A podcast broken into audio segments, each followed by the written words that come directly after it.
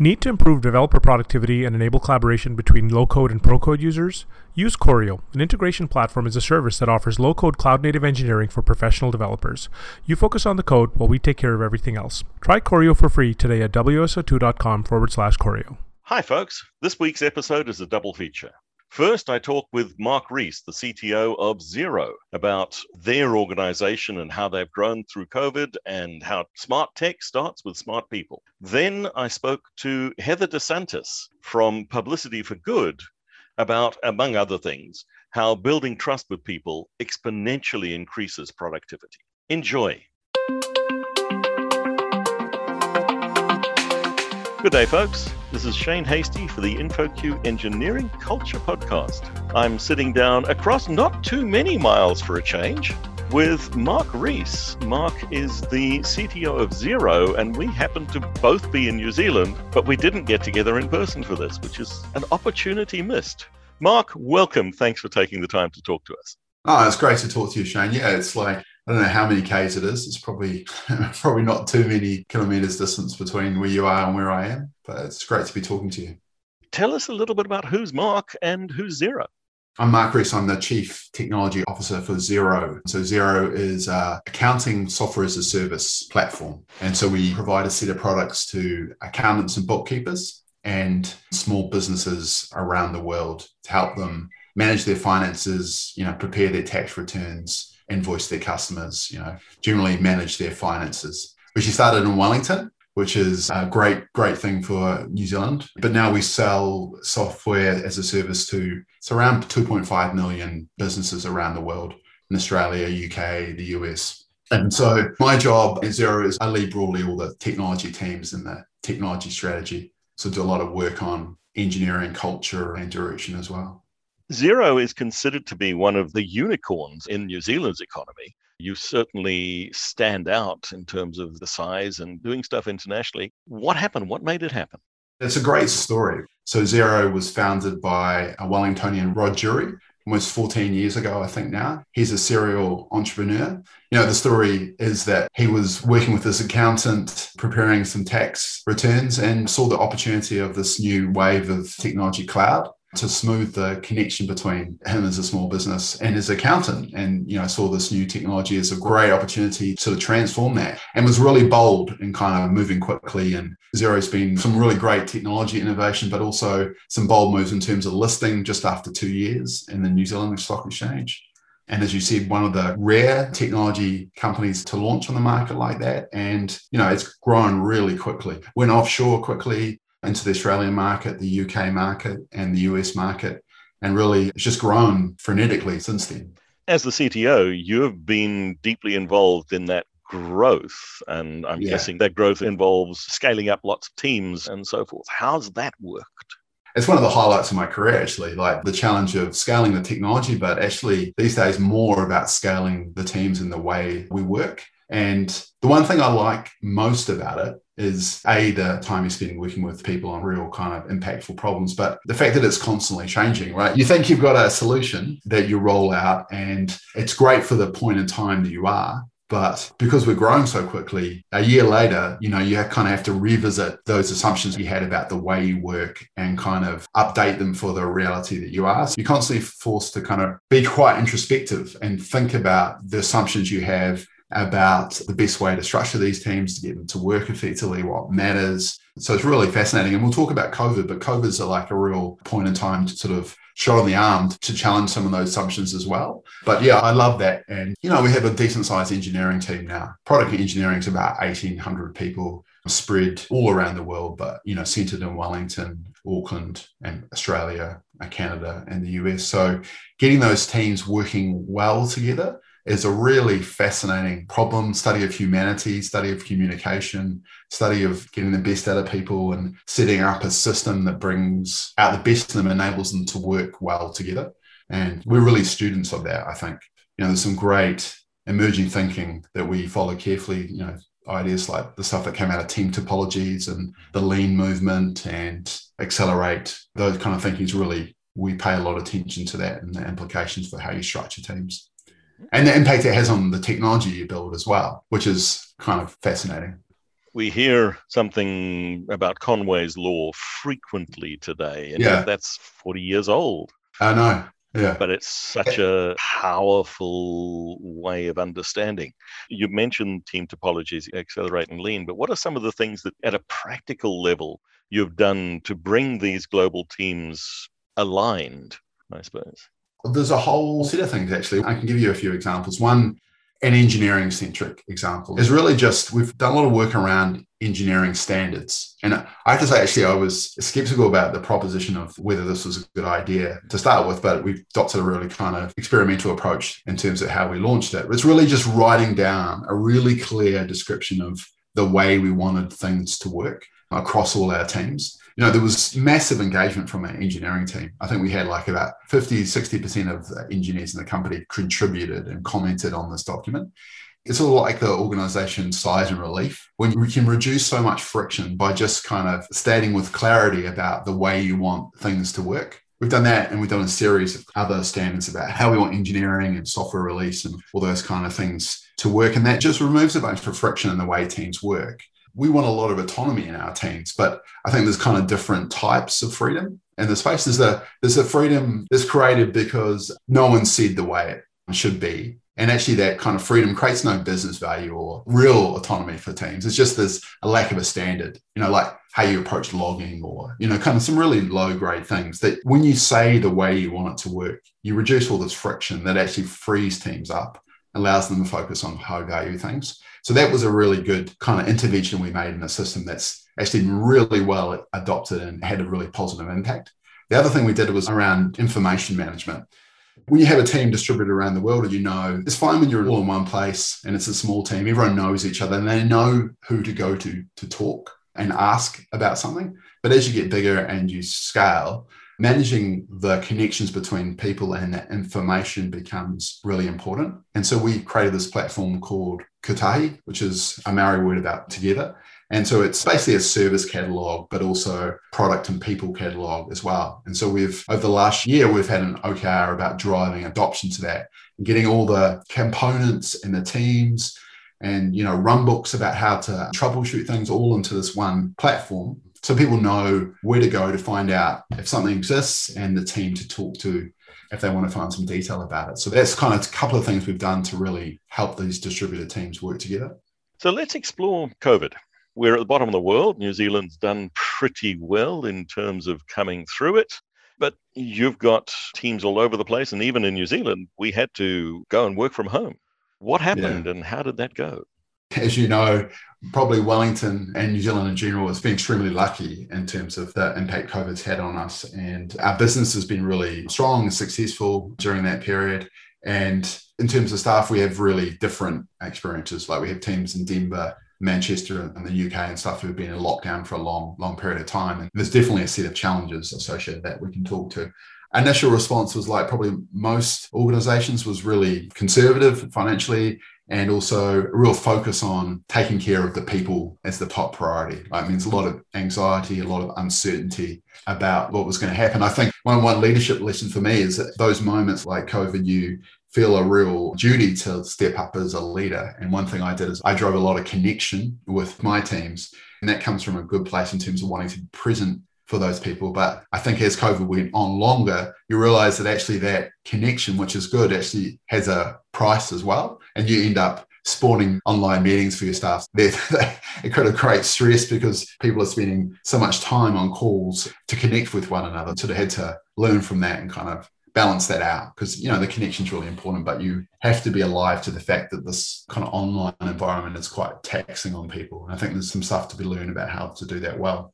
but we actually have found the transition to COVID in terms of the way our teams have worked has gone really well. The teams that had good practice and good tools and were mature, kind of well functioning teams, they didn't miss a beat. They did really well. And teams that are sort of earlier in that journey around their practice, we've kind of helped to support them. But overall, I think we've gone through it really well. And we definitely haven't reverted back to the way we were before. So we have you know, much lower attendance in the offices. We're basically giving all our teams the freedom to choose how they want to work. So we have a whole set of mixture of scenarios, some working largely remotely, agreeing a day to come into the office and connect. And so that's really positive, actually. Like I mentioned before, it really challenges some assumptions. I mean, we were largely building our engineering org around a small number of co located centers. Cisco something other companies were ahead of us on, probably. That doesn't matter as much as maybe I thought it would. It mattered, and that these fully remote teams are actually really effective and really enabling. I mean, that's going to be a bigger part of our future. And it really unlocks a lot of talent. One of the biggest benefits from COVID is just what we call the sort of brain gain as you know, historically, New Zealand suffers from the cycle where our post university people from New Zealand, they travel overseas, they do their OE, they go to Europe, they go around the world, and a fair number of them stay over there. And we call that the brain drain historically. And so, what we experienced through COVID was the inverse effect, where because the environment was good in New Zealand, lots of really talented, experienced New Zealanders and Australians returned home. And so, we've managed to hire some amazing talent through that in fact, you know, three or 400 of them. And that's been really great. We're really great in terms of people with fantastic experience from scale product and tech companies, you know, the Googles and the Stripes and those companies around the world who have come home and really lifted our capability because of that. I've been at Xero for around almost eight years. And every year we struggle to hire our product design target designers. The only time that we've achieved that is through COVID because of that kind of of talent. So that's been really positive, actually. I mean, I think we're still kind of unpacking implications of COVID, but overall, really positive. In this disparate world where some teams are coming into the office and teams are choosing to work in the way that works best for them, how do you keep alignment and motivation?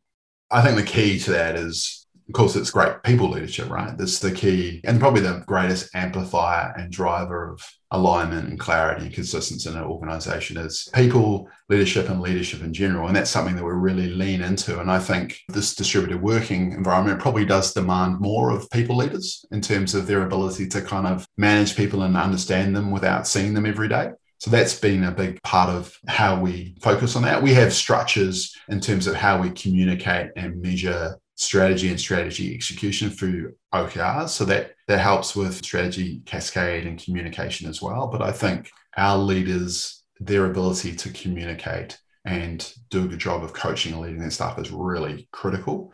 And it's something that our CEOs really champions and we've leaned into.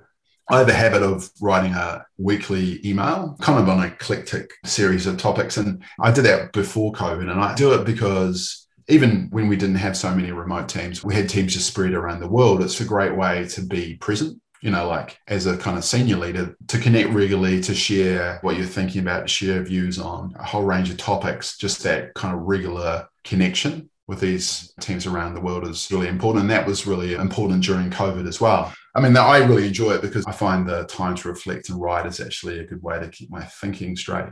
And that covers a whole range of topics. I've been sort of writing a series on kind of learning from mistakes and stuff, which is not a new insight, but it's a good thing to reinforce in a product company that's focused on innovating. But just a whole range of topics. So that kind of communication and presence, I think, is a really good way to create connection and clarity as well.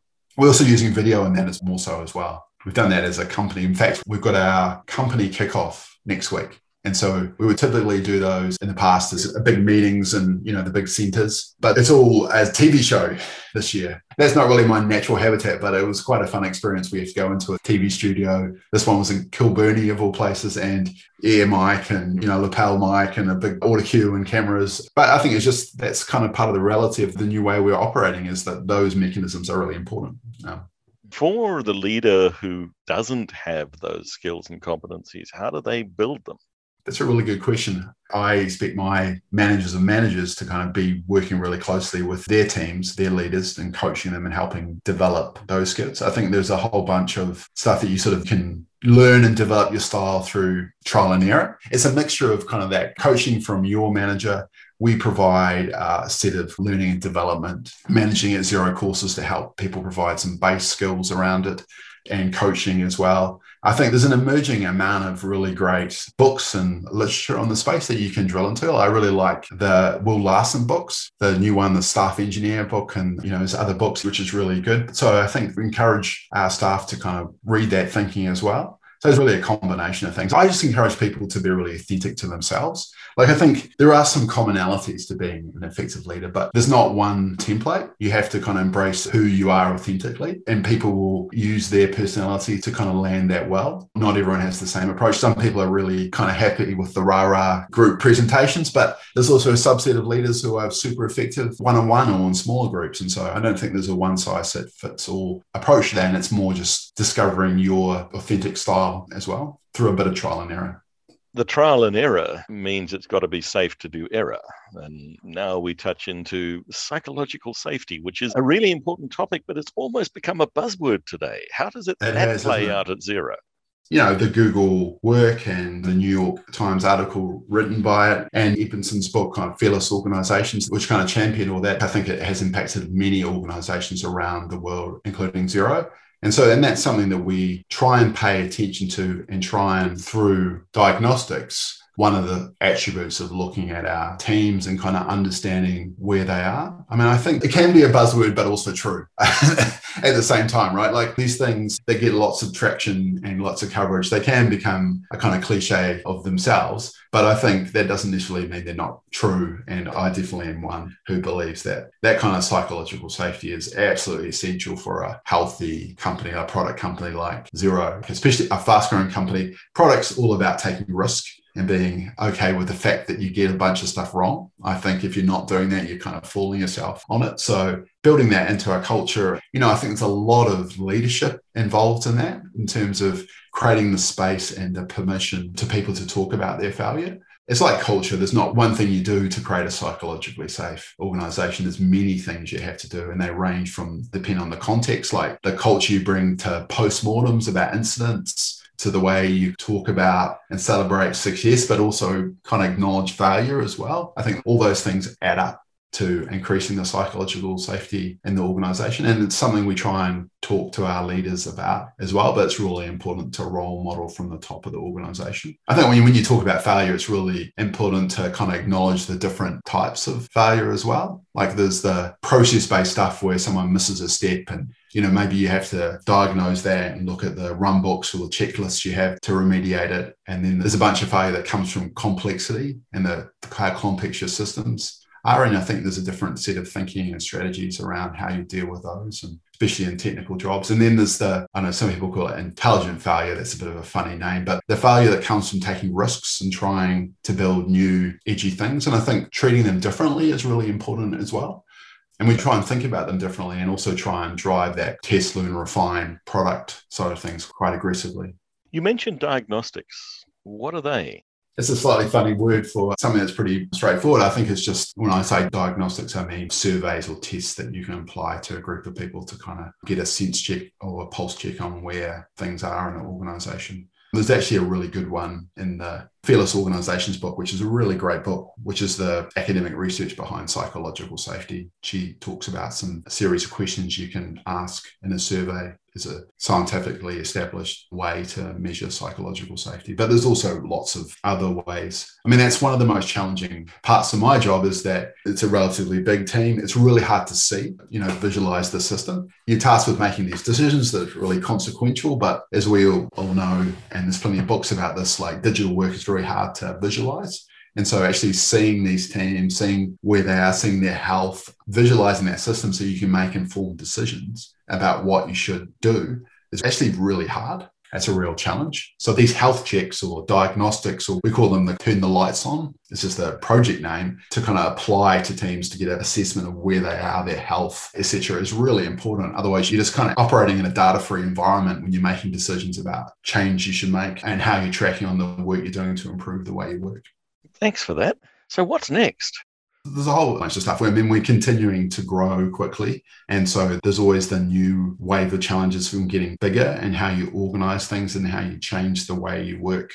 I read the Atomic Habits book, the James Clear book, which talks about habits and how important they are and sort of the way you work as an individual. And that metaphor stuck with me as a way to think about Xero. Like we have to kind of systematize a lot of stuff because as you get bigger and more complex, you kind of have to push them down into the system of the way you work. Otherwise, it just becomes too many things to check off to do. So you have to try and build out that kind of fabric and automation in the terms of the way you work with technology, but also the way you do everything. So there's a big focus on how we think about that. We have been purchasing more companies. And so that's a whole new challenge culturally, technologically, commercially, in terms of how you evaluate and how you integrate those. So, we've been doing a lot of thinking around that. You know, people wise, it's really interesting, but technologically, it's really interesting as well. How do you measure the cost of technical diversity? How do you think about effective integration? So, we're doing a lot of thinking about that. And also, we're doing a lot of work around artificial intelligence and machine learning because we think that's like most companies that's a critical part of our future so really drilling into that and for that area it's really about industrializing because accounting software is such a rich area for those kind of tools it's just building our capacity to do that well at scale as well and there's a lot to that right i think people fall into the trap and thinking it's all about algorithms but actually it's a lot about engineering and data engineering also a lot of ethics and other thinking you have to apply to it as well. Those are probably three areas just off the top of my head. It's been fun talking. If people want to continue the conversation, where do they find you? I've got a series of Medium articles and pages that I try and do pretty regularly. If you look, there's a Humans at Xero set of Medium pages, and I'm one of the authors on that. I've also got my own Medium site as well. So that's probably the best place to contact me. Yeah, it's been really good talking to you, Shane. I really enjoyed the conversation. Thanks very much. Good day, folks. This is Shane Hastie for the InfoQ Engineering Culture Podcast. I'm sitting down today with Heather DeSantis from Publicity for Good. Heather, welcome. Thanks for taking the time to talk to us today. Yes, I'm so excited to be here. You and I have met and I got some advance information, but I'd love to hear a little bit about your story. What's brought you to where you are today? I am the founder of Publicity for Good, and we are a purpose driven company that aligns with companies and brands that are making a difference in the world. And we're really passionate about ensuring that the world knows about their brand through publicity. And it's so interesting in that my DNA is being an entrepreneur. I was a Girl Scout until I was 18, and I sold the most amount of Girl Scout cookies every year. So I was that girl at your door getting you to buy cookies.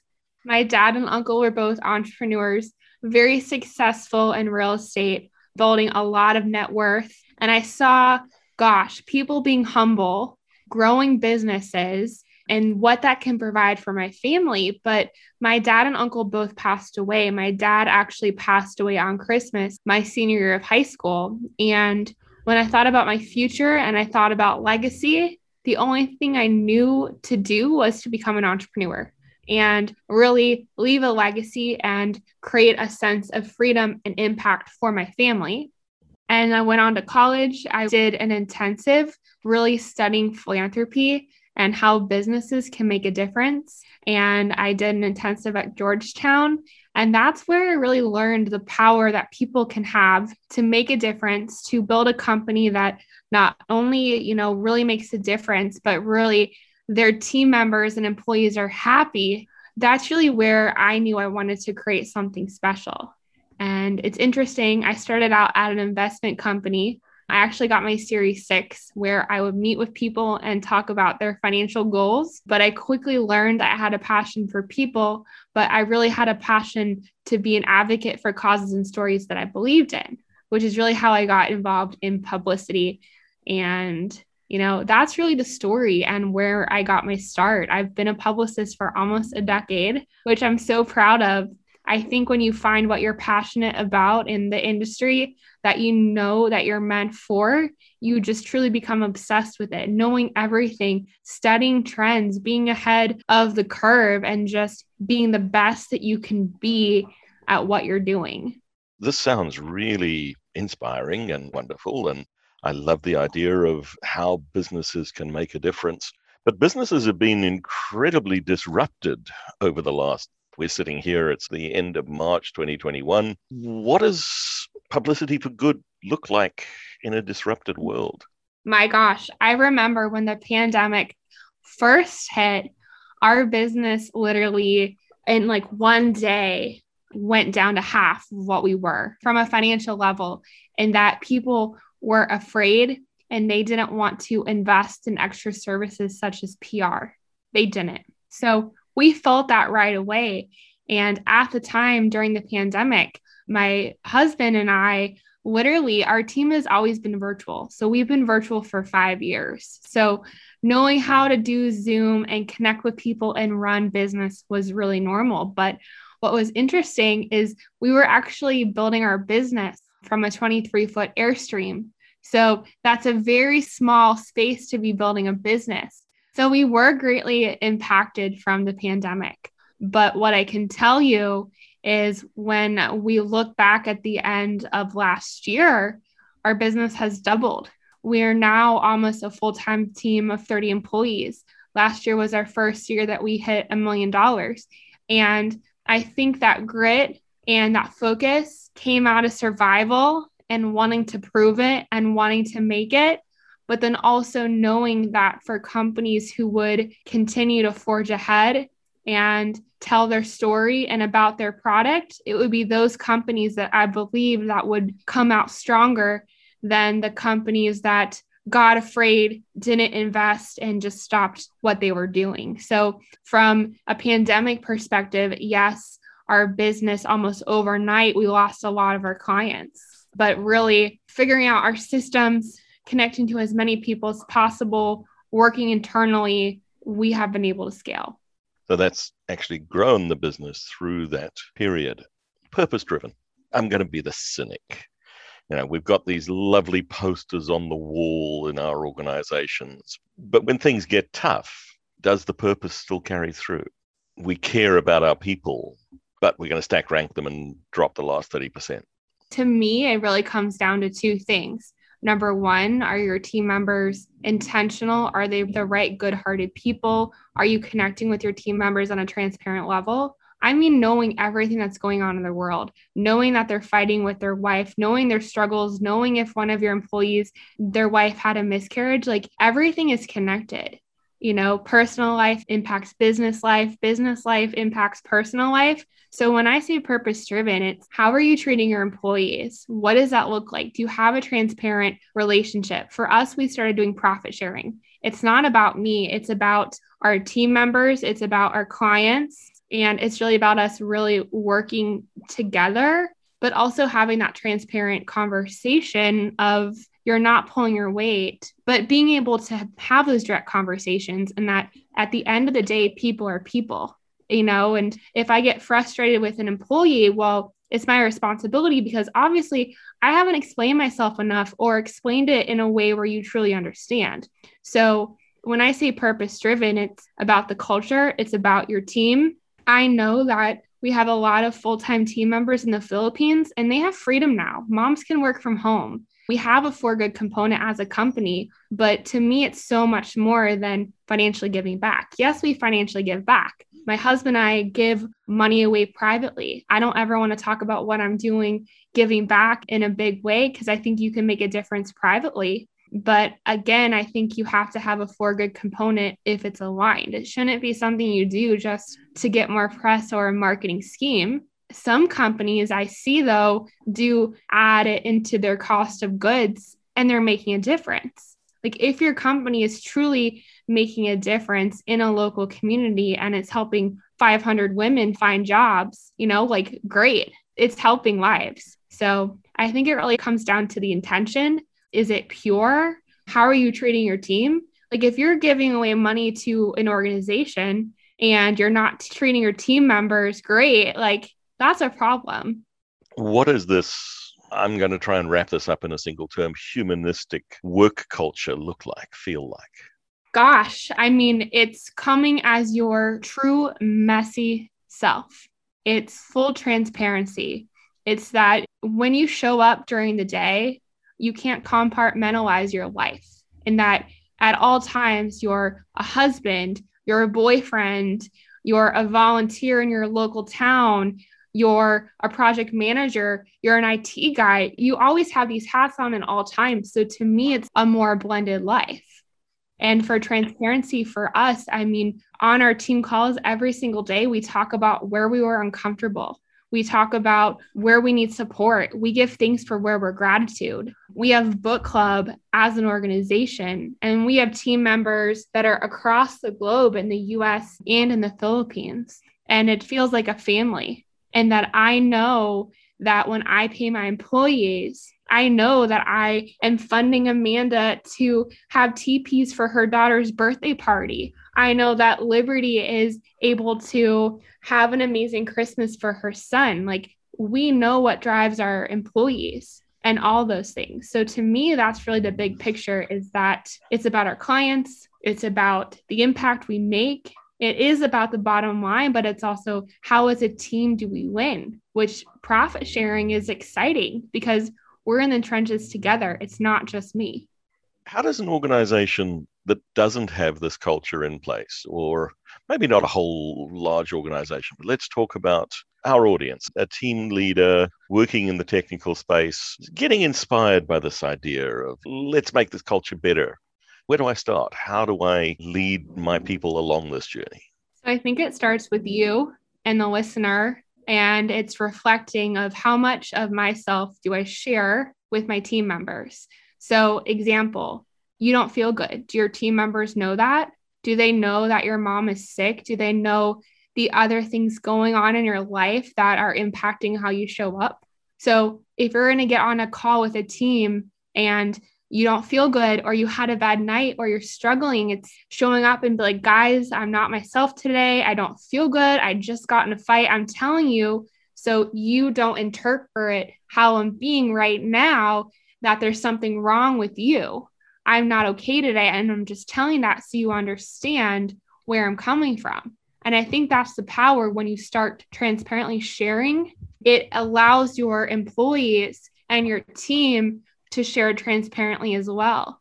Because a lot of times, performance of team members, there's other issues going on in their life that you don't know about, or they don't understand the why, or they don't understand what you're saying. And it's really a matter of not understanding you. So at the end of the day, I think it follows it's our responsibility. This sounds great, but I know in many organizations, there's an overriding element of almost of fear how as a leader do i make it safe and how do i do this manage upwards as well?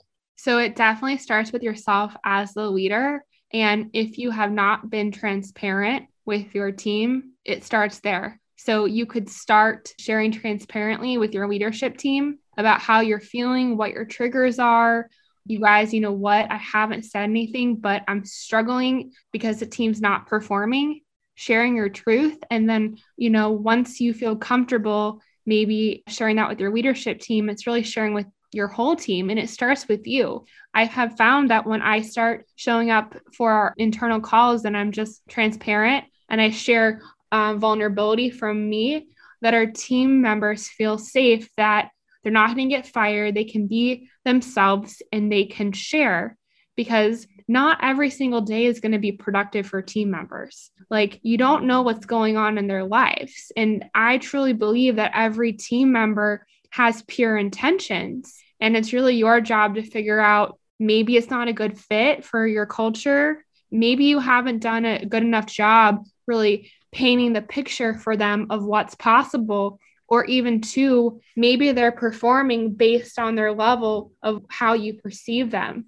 So it's really having those transparent conversations. And so, you, the leader, starting yourself and maybe journaling if that works for you, or just figuring out what are your triggers and what have you not shared with your team so you can really start sharing. It's not going to happen until the founder or the leader does it. And then the pack will start doing that. And then that will really transform. You mentioned that your company has been completely virtual from the beginning how do you make sure that the safety, transparency, openness really does come through in a virtual environment? I'm guessing, and correct me if I'm wrong, that there's probably some people you send in the Philippines who you've never met in person. Is that the case? It is the case. I have one of my team members who's been working for me for three years. Our team's actually going to be going to the Philippines this fall. So excited for that. But I would say for us, it's that we have team morning meetings every single day. They're video In our morning calls, we have time for where we were uncomfortable, what we're grateful for. We share personal wins, we share business wins. We all are really a family. We highlight team members every single day. So team members actually have started making PowerPoints about themselves. And it's fun. They get to share about their passions and who their kids are and about their wife and how they met their wife. And that's really fun to see people on a different level. We have a book club, which is really fun. And it's just a time for us to connect and talk about a book and talk about our struggles on a personal level. But when you work, you spend so much time with your team and getting the job done that it's really important to have that as a part of your culture. And then on a personal level, we have one on ones with our team members every week. And those one on ones, it's about business and performance, but it's like, hey, Shane, like, how are you doing? What's going on in your world? And it's just connecting with you on a human level, in addition to the job and performance as well. If we may, tell me a little bit about some of the for good work that you've been involved in and your organization's been involved in it's incredible. A lot of our companies very intentional food brands. So they have certain certifications, whether it's non GMO or the way the meat is raised is humane. A lot of our companies started out of a mother's need for a product, whether it be a mother who had a husband that was in the military and she couldn't have kids and she really struggled with the supplements in the market and then she created this amazing company and now she has a beautiful family. It's really all these amazing people that have started businesses out of a personal struggle. And then from there they've added different components. So based on what the cause is that made them start the business they may add a personal financial give back to the organization. They may partner up with them really all those things to even a group that helps veterans get their benefits. We're working with a lot of advocates who are truly making a difference. And as those organizations grow, how do they maintain that focus on the purpose? On the for good, I've seen a lot of clients be very intentional about their team culture, bringing on the right people who already have aligned values for us, and I feel like for the majority of our team members and employees, they work for Publicity for Good because of our aligned values in wanting to have a job that truly cares about making a difference in the world. And I feel like we have that same alignment with our clients in that they have employees that are like minded and that they want to make a difference. And then on a personal level, they encourage their team members to volunteer and live a full life and just do things that really make a difference. Heather, if people want to continue the conversation, where do they find you? So you can go to publicityforgood.com or you can find me on social media at Heather DeSantis. Thank you so much for taking the time to talk to us today. Thank you.